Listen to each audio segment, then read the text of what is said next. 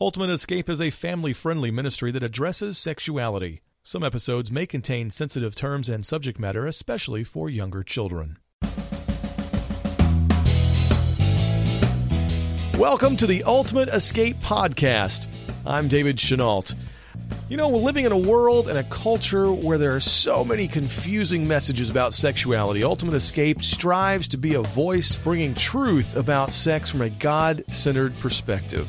We want to thank you for being a part and your support in that endeavor. Remember, if you'd like any information about Ultimate Escape, its founders, Steve and Holly Holiday, or any of the good work that they do, you can find that all on the website, ultimateescape.org.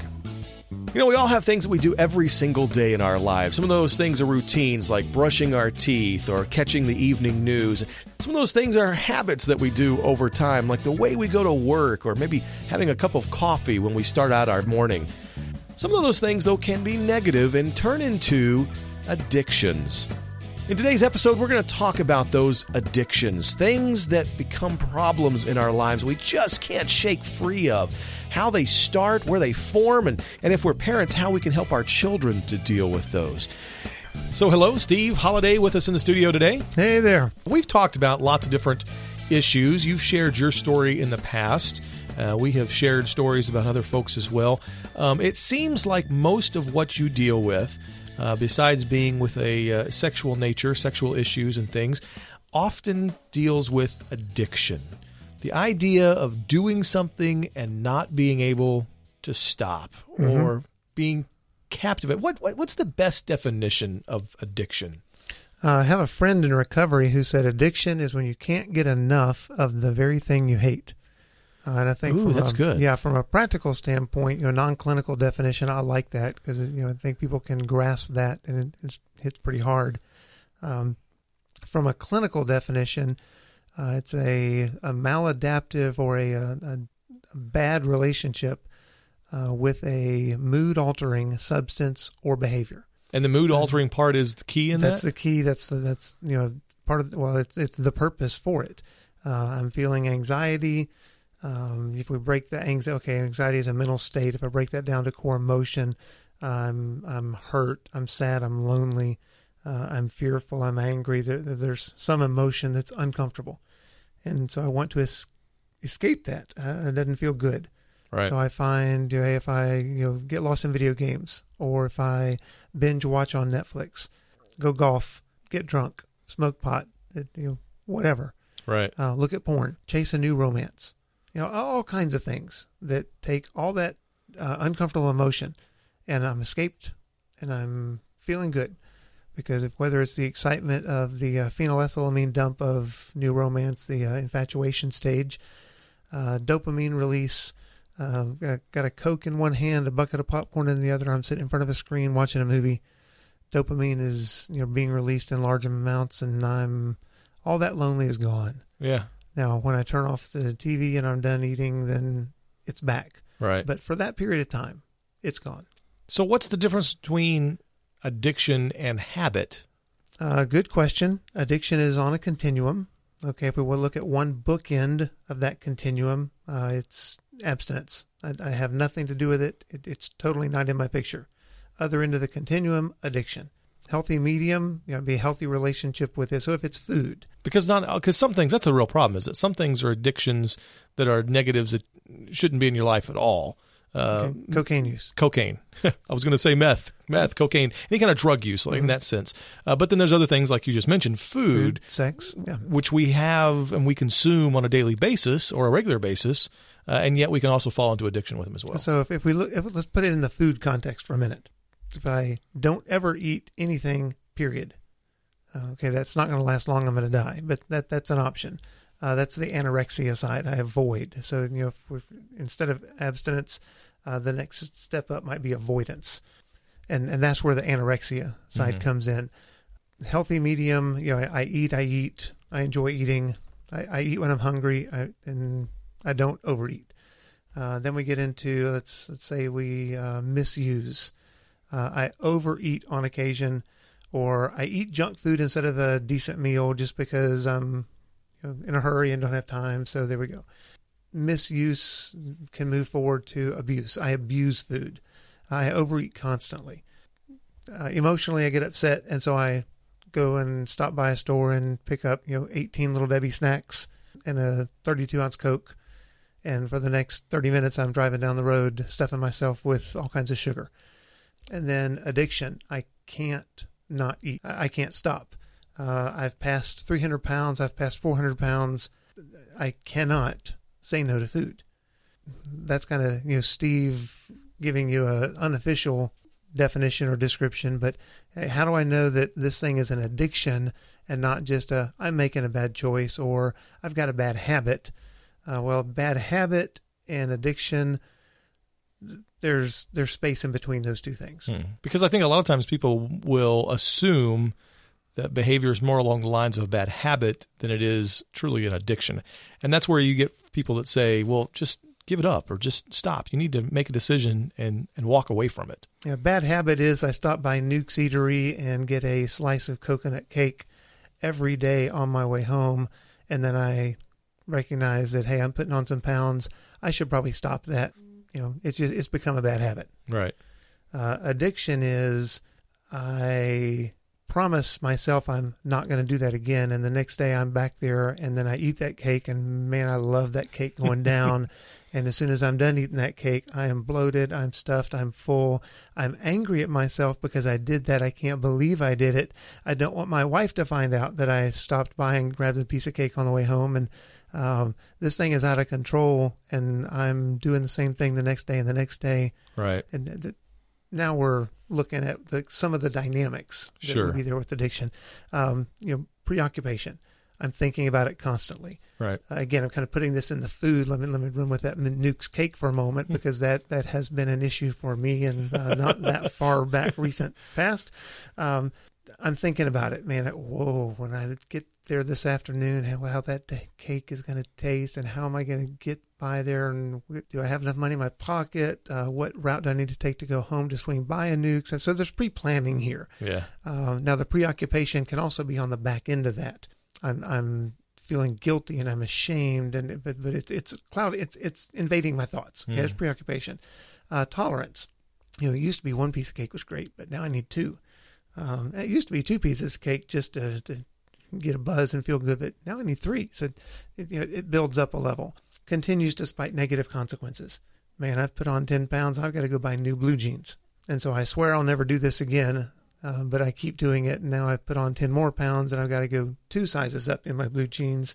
And I'm embarrassed uh, when people see me. And so, and, and it, the list goes on and on. Right. So th- those are a few of characteristics of addiction that one would look at and say, is this, is this a bad habit? Or clinically, do we see some things that, hey, this, you know, th- this really does look like addiction? When we're talking about parents and dealing with children, is it the same things? I mean, some of those things are internal things that I really have to think about myself. You know, what is my state of mind? And when I'm looking at my child, that's a real hard thing to gauge sometimes. So, how do I make that uh, jump? How do I decide is this crossing the threshold? I'm seeing my kid do certain behaviors, or it appears that my kid is involved in certain behaviors. Uh, is this crossing the line from habit or from just exploration to habit to, to addiction? You know, if my child is telling me I feel bad about what I do and I've tried to stop, but I keep doing it, that's a big red flag. Sure. That says, hey, th- this is out of their control. They're trying to control it and they can't. They need help. You know, it's tough when you're working with teenagers because how much of uh, what they think one moment is still going to be there five minutes later, let alone three days later. mm-hmm. So you have a teenager who uh, feels a lot of guilt over, uh, let's say they're they're sexting. Uh, they feel tremendous guilt over the fact that they asked this girl for a picture, uh, or if it's a girl that they sent this picture, uh, or here they are doing the same type of conversation and inappropriate, you know, dialogue or inappropriate pictures uh, with yet another individual, and so they come to a parent and they confess, and you know, there's a lot of crying, tears, and and I, I want help. I, I need to stop this. Uh, you know, I'm, I'm concerned that they're going to show this to somebody else. What what's going to happen? So you have this big emotional moment. Well, tomorrow morning when they wake up, are they still going to regret what they've been doing? Or is it going to be, hey, new day, and you know, I don't know why I said all that stuff last night, but I'm looking for somebody to do this with today. Typically, with adults, if if you're dealing with addiction, you can see the very same characteristic there of you know remorse, regret, despair, and then the next day or an hour later, they're back looking for the same thing. Uh, that should be saying addiction is a likely Right. thing here. Uh, but with teenagers, because they're just kind of back and forth, and you know some some values maybe they're adopting for themselves, others you know, I, I do this because my parents have always said that this is what I should do, but I'm not really sure. You know, just like a, a faith journey. I go to church because I've always grown up going to church, Right. and it feels like the right thing to do. But you know, six months from now, am I still going to think it's the right thing? to? They're trying to figure all this stuff out. Yeah. Um, and so there's more volatility Right. uh, in that when you're looking at teenagers. And especially if their teenagers are not confessing to anything. I mean, if you have the the added stress or the added uh, component of a distant relationship, someone who uh, maybe maybe no fault of the parent, but that the, the teenager is a certain amount of distance from the parent, and that dialogue is not. Uh, like it should be, or not like it would ideally be, then you're really trying to put together the pieces of the puzzle. Yeah. And teens are, you know, identity is such a difficult thing during those formation years where they're, um, you know, kind of distinguishing themselves from their parents. Uh, who am I? Well, if I just got back from a devotional at church, I may feel really guilty for what I did and say I'm going to stop. Then I go to school the next day and I'm around all my friends who think what what I'm doing is fine and I do it because they do it. All of a sudden now I don't have a problem with what I did. You know, which which mask is over my face at the moment? Uh, what identity am I wearing? Mm. Uh, can have a can play a large part in um, whether trying to stop something or not. So when the when the student comes to you, or even as an adult, and you say, "Look, I know I'm in this. I'm, I'm trapped in this. I feel trapped. What do I do? How do I? How do I? Where do we go from there?" um, you know, from a, um, a pastoral counseling perspective, there's some history that I want to get. I want to wrap my brain around you know, what's their journey been. Um, when did this start? How long has it been going on? How often is the struggle? Um, you know, what are the different acting out behaviors? Because there's a host of different behaviors that can be involved when we're talking about sexual struggles or addictive sexual behavior. Uh, is this you know fantasy? Uh, is there compulsive masturbation involved? Is there pornography use? Uh, is there sexting going on? Is there you know contact with other people via you know some electronic forum, whether that's a, a chat room, um, Skype, some of the you know, 500 apps out there that teens can use to connect with, or, or adults can use too. But talking about teenagers right now, they use to connect. Uh, is there oral sex involved? Um, is, there sexual intercourse involved? I mean, so many different acting out behaviors. So, what are the behaviors that they're dealing with? Uh, because it can, you know, it can just involve behavior with self, uh, or it can involve multiple partners on a frequent basis. Uh, and at the core, it's still the same thing. Mm. It just presents itself differently. Stereotypically, there are some gender differences. Females are more relationship driven, or at least uh, historically have been. And so acting out behaviors tend to be more relationally focused. Um, something that involves another person. So there's texting going on, uh, a chat room, a relationship, but that it's a they and another individual are involved. Uh, guys stereotypically are pretty visually oriented, and so doesn't have to involve another person, certainly not another live individual. Uh, just give me something to look at, and then act out. And so there, there may or may not be another person connected in that. Right. Uh, now, obviously, there are exceptions uh, to that, but as a general rule, that's that's kind of a stereotypical pattern.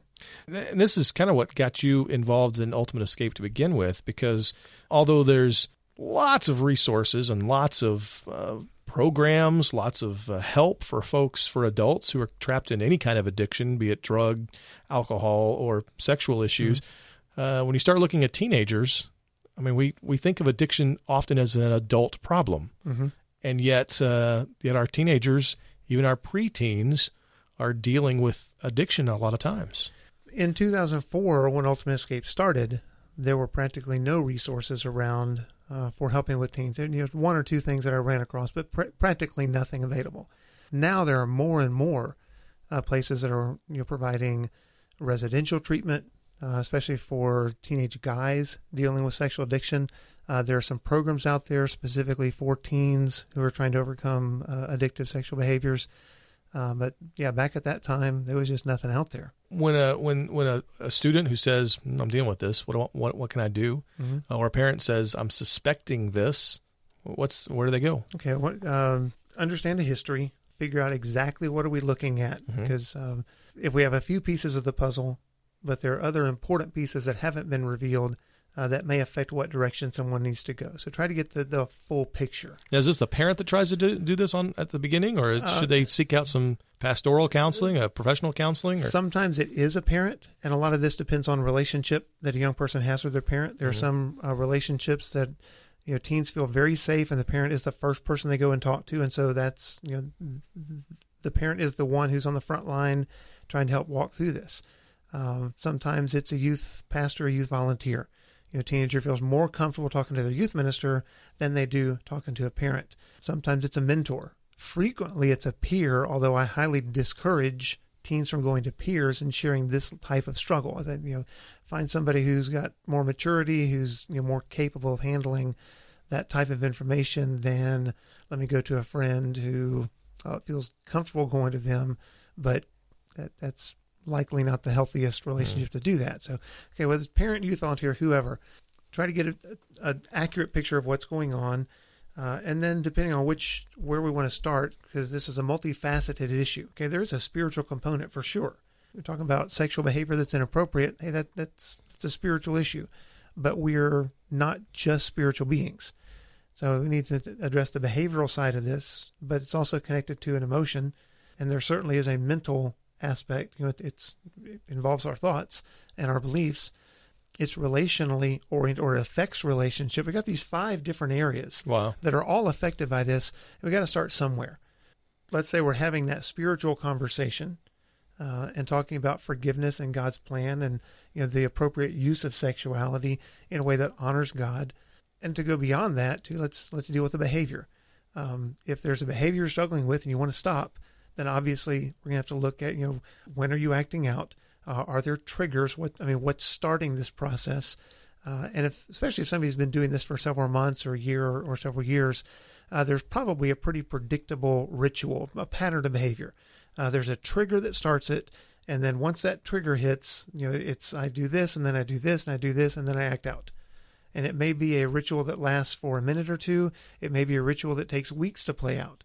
Um, but you want to get a good idea of you know what is the the typical pattern of behavior. It's like you got a line of dominoes.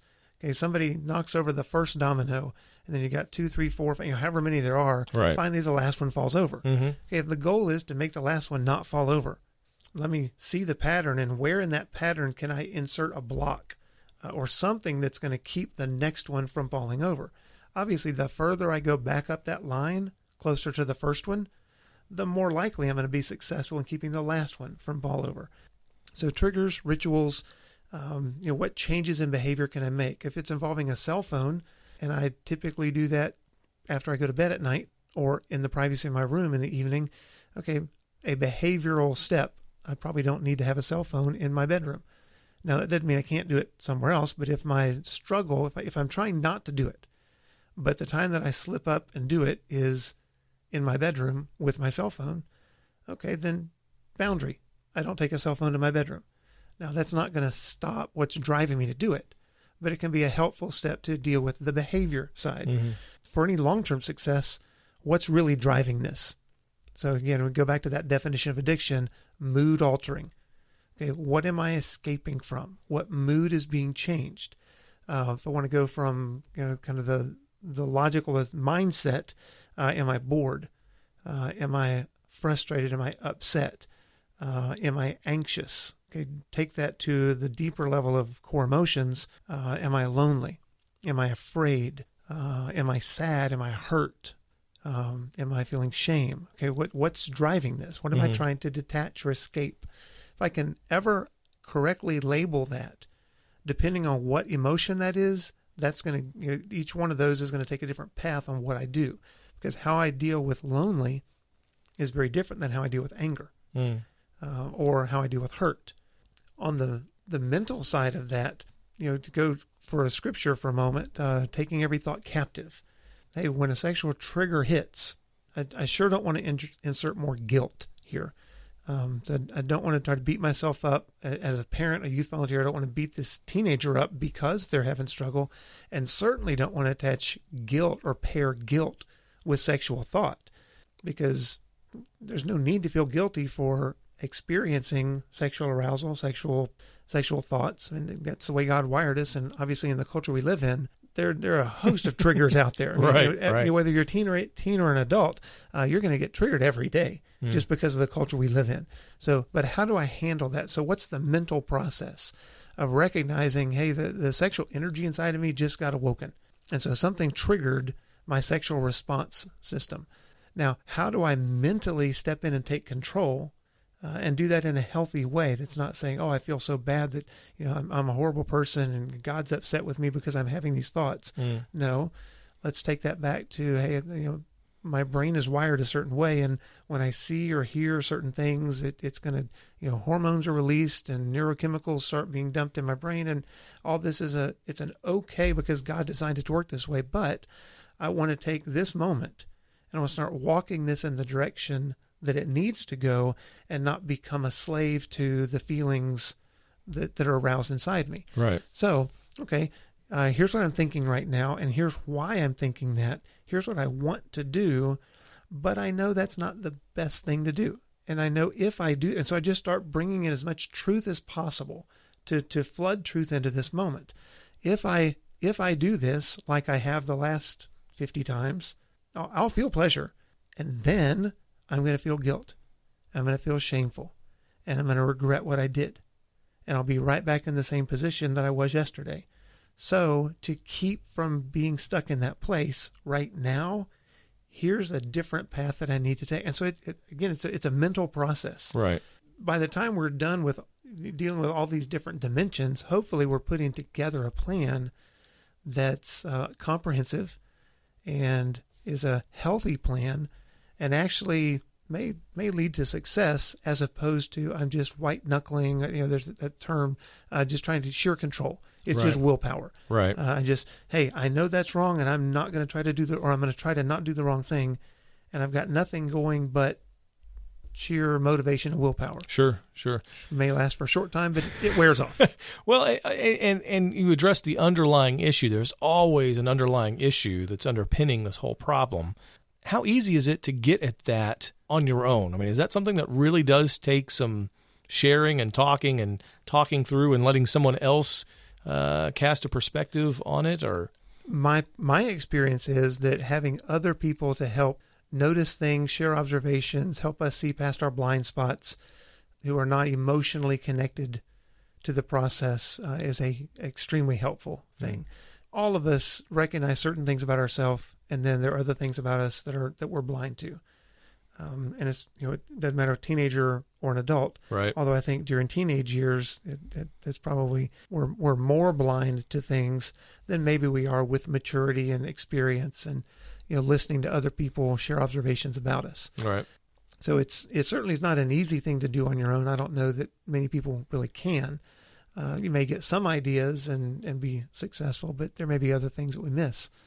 And without identifying those underlying issues, you're not very far down the road. Flying blind. Yeah. Yep.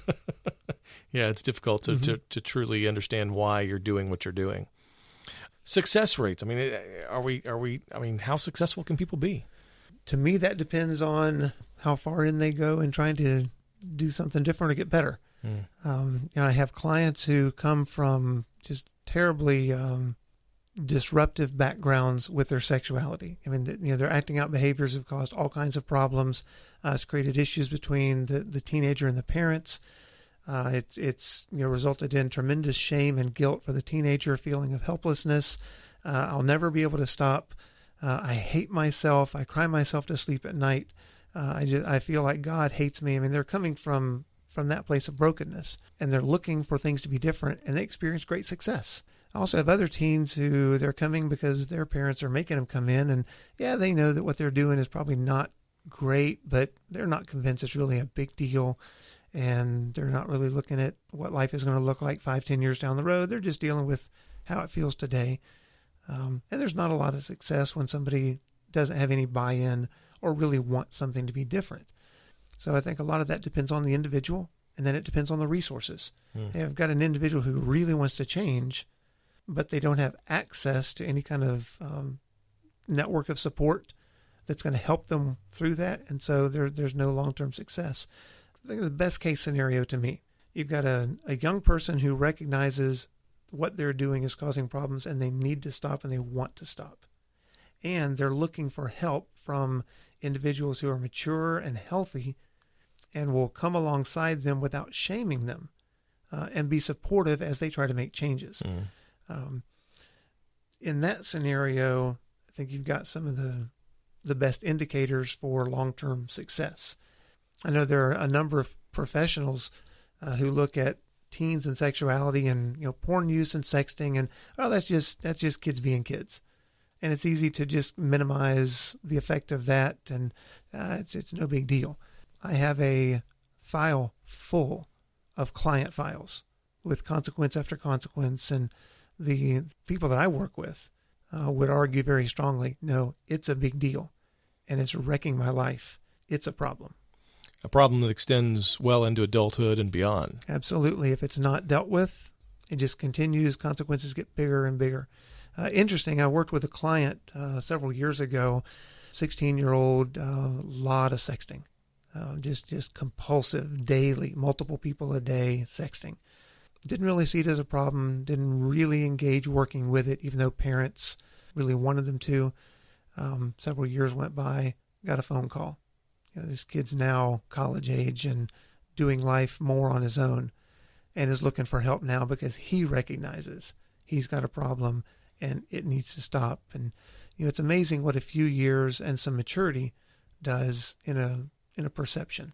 Where does the spiritual component come in in all this? Because we've talked a little bit about that, and you mentioned you know there's multiple components here. What about the person who says, "Look, all you need is God. Mm-hmm. Let the Holy Spirit dwell in you, and everything will be fine." And in one hand, there's great power in the Spirit and God, and and, and Same power that raised Jesus from the dead is active and alive in us. at, but at the same time, that's one component of the whole process. Mm-hmm. Is that fair to say? I mean, It is, and depending on how healthy the spiritual perspective is, you know, some people their their spiritual perspective is God's angry at you for what you're doing, and you better stop or you're going to hell. Or internalize that, you know, you got a, a teenager who feels like, hey, what I've done is horrible, awful. God couldn't possibly love me. mm, Uh, God sees me and just wants to spit, and I am I'm completely worthless. Now I'm just describing myself at you know age 14. Not a very healthy perspective on who God actually is, you know what God can do in my life or what God wants to do in my life. And and so if somebody has a an accurate understanding of God uh, and recognizes that they are deeply loved and nobody on the planet is more valuable to God than they are. Now, every other person on the planet is equally as valuable, but nobody is more valuable than they are. You know, that's a much healthier place to start. And to recognize, hey, sex is a good thing, not a bad, dirty thing.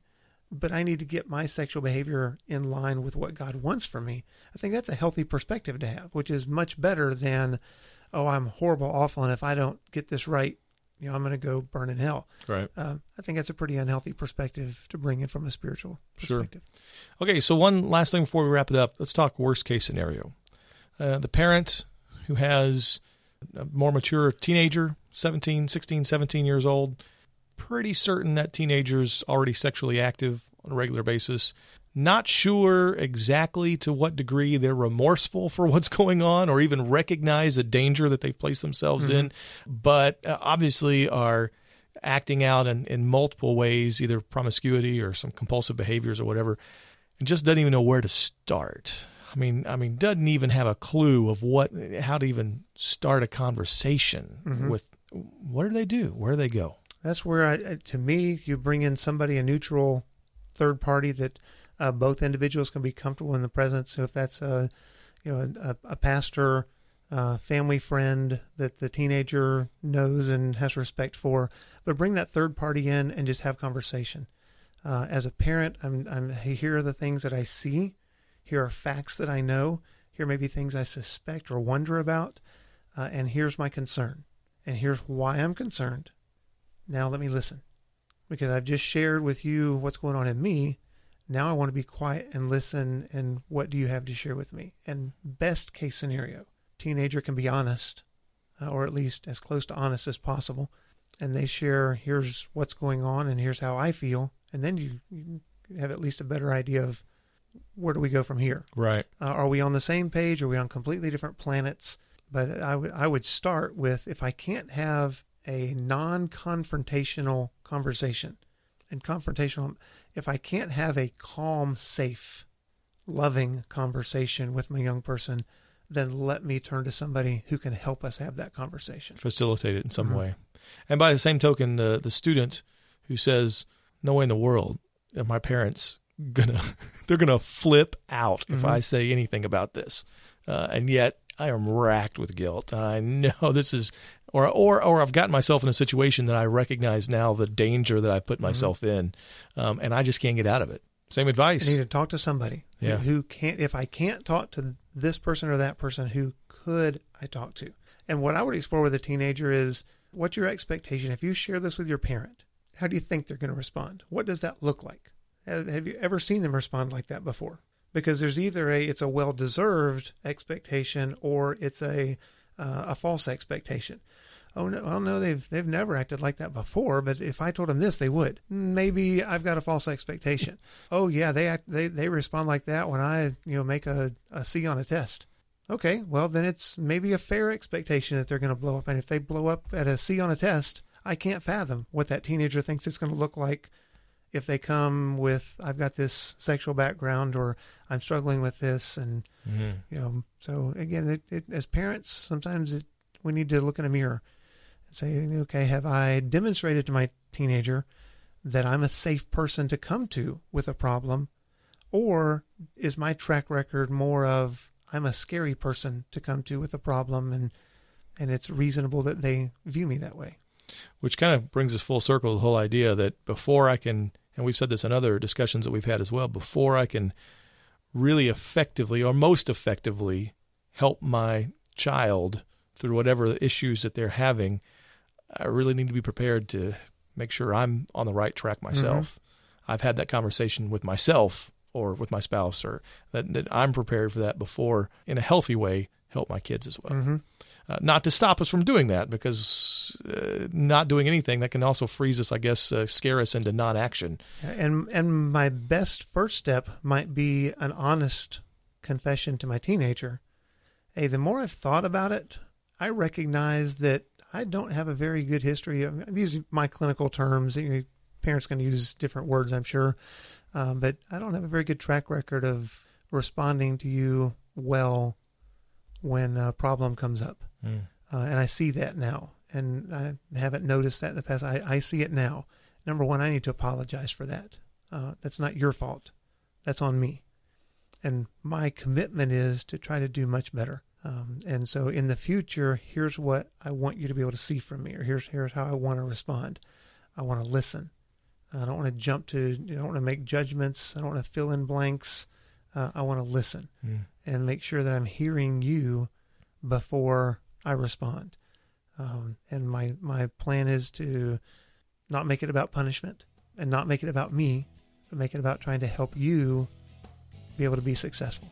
I'm sure that there are a whole lot of teenagers that would probably pass out if they heard their parents come to them uh, Right. and, and basically communicate that. yeah But it might be a great place for a relationship to start over. yeah the beginning of trust Yeah, yeah thank you so much for being here. My pleasure. appreciate it. That's going to do it for us here at the ultimate escape podcast. Thanks for joining us.